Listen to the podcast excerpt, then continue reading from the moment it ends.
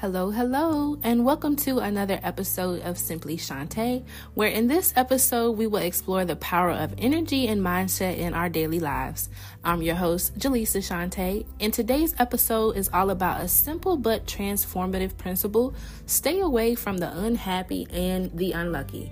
Now, have you ever read The 48 Laws of Power by Robert Greene? If not, I highly, highly suggest it. And we're going to be talking about Law 10 today, which is entitled Infection Avoid the Unhappy and the Unlucky. A little excerpt from this particular law states that the unfortunate sometimes draw misfortune onto themselves. They will also draw it onto you. Associate with the happy and fortunate instead.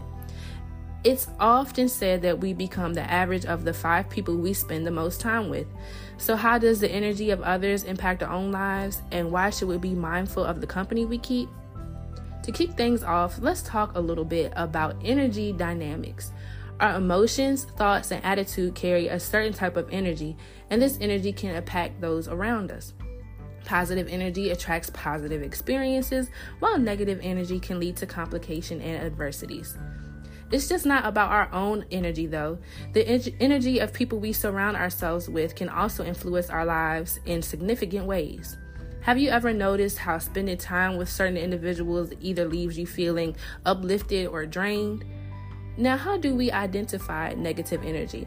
It's not always as obvious as we may think. Negative energy can manifest in various ways, such as constantly complaining, a pessimistic outlook, or a general sense of unhappiness. Every time you talk to somebody, they always sad, always got something going on. So let's identify signs of unhappy people as stated by the website Skilled at Life. One sign would be seeing the negative in every situation. This person is portrayed as pessimistic. Every time you talk to them, they never have anything good to say, nor do they ever want to hear any good news. Now, tell me, do you know somebody like that in your personal life right now? Do you? Chances are, probably yes. Some may call them a negative Nancy, perhaps. Skilled at Life states to break this cycle, learn to catch yourself when you start to have negative thoughts. Not everything that happens to us in our lives is necessarily a bad thing. Sometimes we may have to experience things to learn a lesson or to get to another phase in our lives. Like, in order to grow, you have to go through some things sometimes. It's just a part of life. Another instance of you know someone who may be considered unhappy would be somebody who complains too much and I feel like most people complain about something in their life, but excessive complaining contributes to a negative and pessimistic mood. Shifting your perspective and limiting venting time can help with getting over this. I personally like to think of it as if you're not actively doing something to fix the issue, what is the point of complaining anyway? If you're not going to do anything about it, it's really no point of always feeling down or sad about it. Either do something about it or just be quiet heish, like my grandma used to say. Another instance of someone who is most likely unhappy is somebody who is constantly feeling jealousy or envy. This can come from the desire to want what others have, a comparative nature, fear of loss, etc. To break this habit, try to understand the root cause. Reflect on the underlying reason for your feelings. Are they triggered by a sense of competition, insecurity, or unmet desires? Understanding the root cause can help you address the issue more effectively.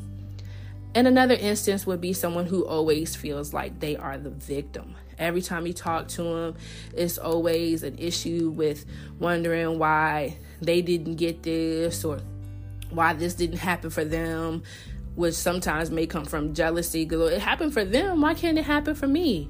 You they feel like they're always being treated unfairly or wronged.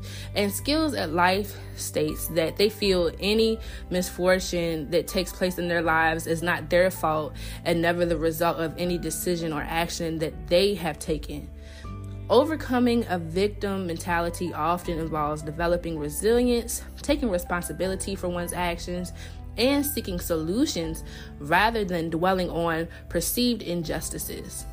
These are just a few signs that it might be time to reassess the energy exchanges in our lives. The book does go on to say that some may have extenuating circumstances that may call for support and assistance, while others they tend to bring havoc onto themselves. So the question becomes how do we recognize these signs? And more importantly, what can we do about it? One of the key strategies in managing our energy is setting boundaries. This is something that I had to do for myself personally. Some may say this doesn't mean shutting people out, but rather being intentional about the kind of energy we allow in our lives. It's about creating a space that nurtures our own well being. Others, like me, may choose the route of just shutting people out. I felt like allowing people to see how I really felt about things would somehow allow them to have some power over me. I never wanted to feel like I was vulnerable or so that I have any type of emotions about things. I just rather keep it to myself. And sometimes I felt like they should know what they did or they know why I'm cutting them off. And while it may be true that sometimes sometimes people know exactly what they are doing, I realized that addressing it was not for them, but it was for me. So I wouldn't be sitting here thinking about what I should have said. You know, just wondering, well, I should have did this, I should have done that. I just had to give myself time to allow myself to feel my emotions and move on. And I do feel like there were people in my life that needed to be shut out, while others, they didn't deserve that. And at the time, that was my way of coping. That was my coping mechanism. I'm just cutting you off completely. Now, I would say I like to find a happy medium. I'll tell you about how I feel and move accordingly. If I feel that it's a bond that can be saved, it will be. If not, I'm just going to move forward. But how do we set these boundaries without causing harm or isolation? Let's explore some practical tips for establishing healthy boundaries. The main thing would be clearly communicating your boundaries to others. And I found this hard to do at first as I often felt my feelings were invalidated in my past. But to people who do not value feelings in the first place, that leaves little to expect.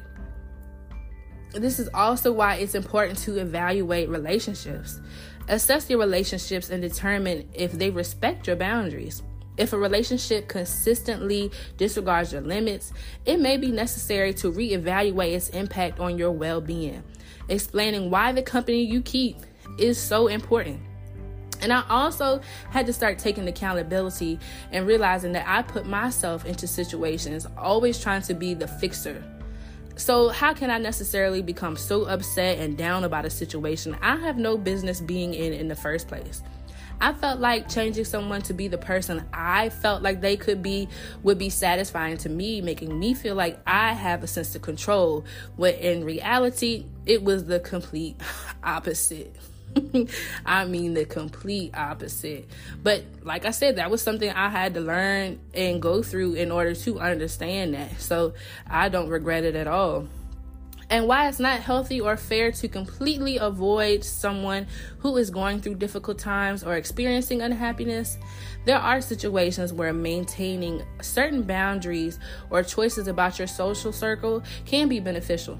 Here are some considerations some things that you may feel, you know, while you are around these certain people or situations. One topic would be energy drain.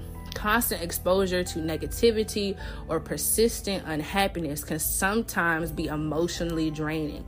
It's essential to be mindful of how the emotional energy of others can impact our own well being. See, me, that's why you won't find me in certain places anymore because my energy does not agree with it. I used to think I was a little antisocial. But then once I got older, I just realized that I didn't like certain things as much as I used to. I was on a different vibe, and just being around certain energies, it just didn't sit right with me at all. It also can take a toll on our mental health. Consistently engaging with individuals who are deeply unhappy or negative can potentially impact our own mental health. It's important to strike a balance ensure that your relationships contribute positively to your overall well being. Something like, I would listen to people, but it's like I'm not a psychiatrist. It's like I don't know if you may think that the advice I'm giving you is good advice, but it's like I don't know if this advice is good. I'm just telling you how I feel about the situation or what you should necessarily do. But I'm not a psychiatrist.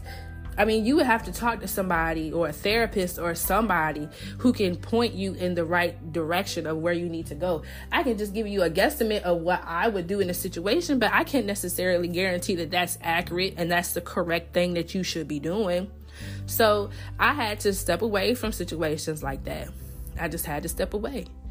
Something else would be personal responsibility. Recognize that everyone is responsible for their own well being. While you can offer support and encouragement, you can't continue to try to control someone else's happiness or solve all of their problems, which was an issue that I had. I would feel myself absorbing the energy from allowing myself to be in certain environments, feeling down, sad, even depressed about something I may not even be personally experiencing. But my empathetic nature that I have, I'm, I would always be worrying about the feelings of others and not even paying attention to my own feelings or how I feel about things or what I have going on because I'm worried about if somebody else is okay. Which leads me to personal growth. Surrounding yourself with individuals who are focused on personal growth and positivity can be conductive in your own development and well being. Setting boundaries allowed me the time I needed to focus on my own personal growth. I was start starting to be able to fix my own setbacks by actually concentrating on them, focusing on everybody else and you know, trying to help them with their problems. I couldn't even try to focus on my own. Now, on the other hand, positive energy is like a magnet for good things. It can lead to personal growth, improved relationships, and a more fulfilling life overall. It focuses on the bright side of life and expects positive outcomes. But how do we cultivate and maintain a positive mindset? Now, I can tell you where it started for me personally. And yes, I know everybody's story won't be the same. But for me, plain and simple, I started picking up that Bible. And I feel like I have been slacking here lately. I'm going to call myself out. I'm not even going to lie. And I know that I am not the poster child of what a Christian should be. But I feel like I'm being myself in the relationship that I have with Jesus. I will get to where He wants me to be, not where man wants me to be or thinks that I should be. And I know once I started reading repeatedly, I could see and feel the changes in my life. I stopped stressing out so much about things. I began to enjoy my life way more. I started to experience new things. And I stopped being so hard on myself. I used to feel like I always had to try to be perfect due to my fear of failure, fear of judge- judgment, and my own self worth one day I just realized it was just super unrealistic. And the only person holding me up to these standards was myself. And I missed out on opportunities in my life, feeling like I wasn't ready or not prepared enough when those opportunities were brought to me for just being myself in the first place. The compassion that I have for others, I had to give it to myself. I also had to learn to celebrate my small wins. I stopped referring to them as small wins and took credit in the fact that a win is a win, which was which is important to keep momentum going. It's like if you feel like you're successful and you know things are going good for you, you'll want to keep going. You'll want to keep striving, doing more, learning more. I also took the time to prioritize self care and make time for activities that recharge me. This reinforces the importance of well being. Self care looks different for everyone, so do what you feel, whether it's massages, facials, and or even some good R&R or visiting one of your favorite places. And me, I like all of that. Especially visiting one of my favorite places. You want to go somewhere, you want to go on a trip, that is fine with me. I'm going to get this good R&R and I'm going to give me some massages and facials while we on this trip too. Last but not least, though, I had to trust my instincts I had to learn to pay attention to how I feel in different situations. If something feels off or uncomfortable, it's a signal to reassess and potentially set a boundary.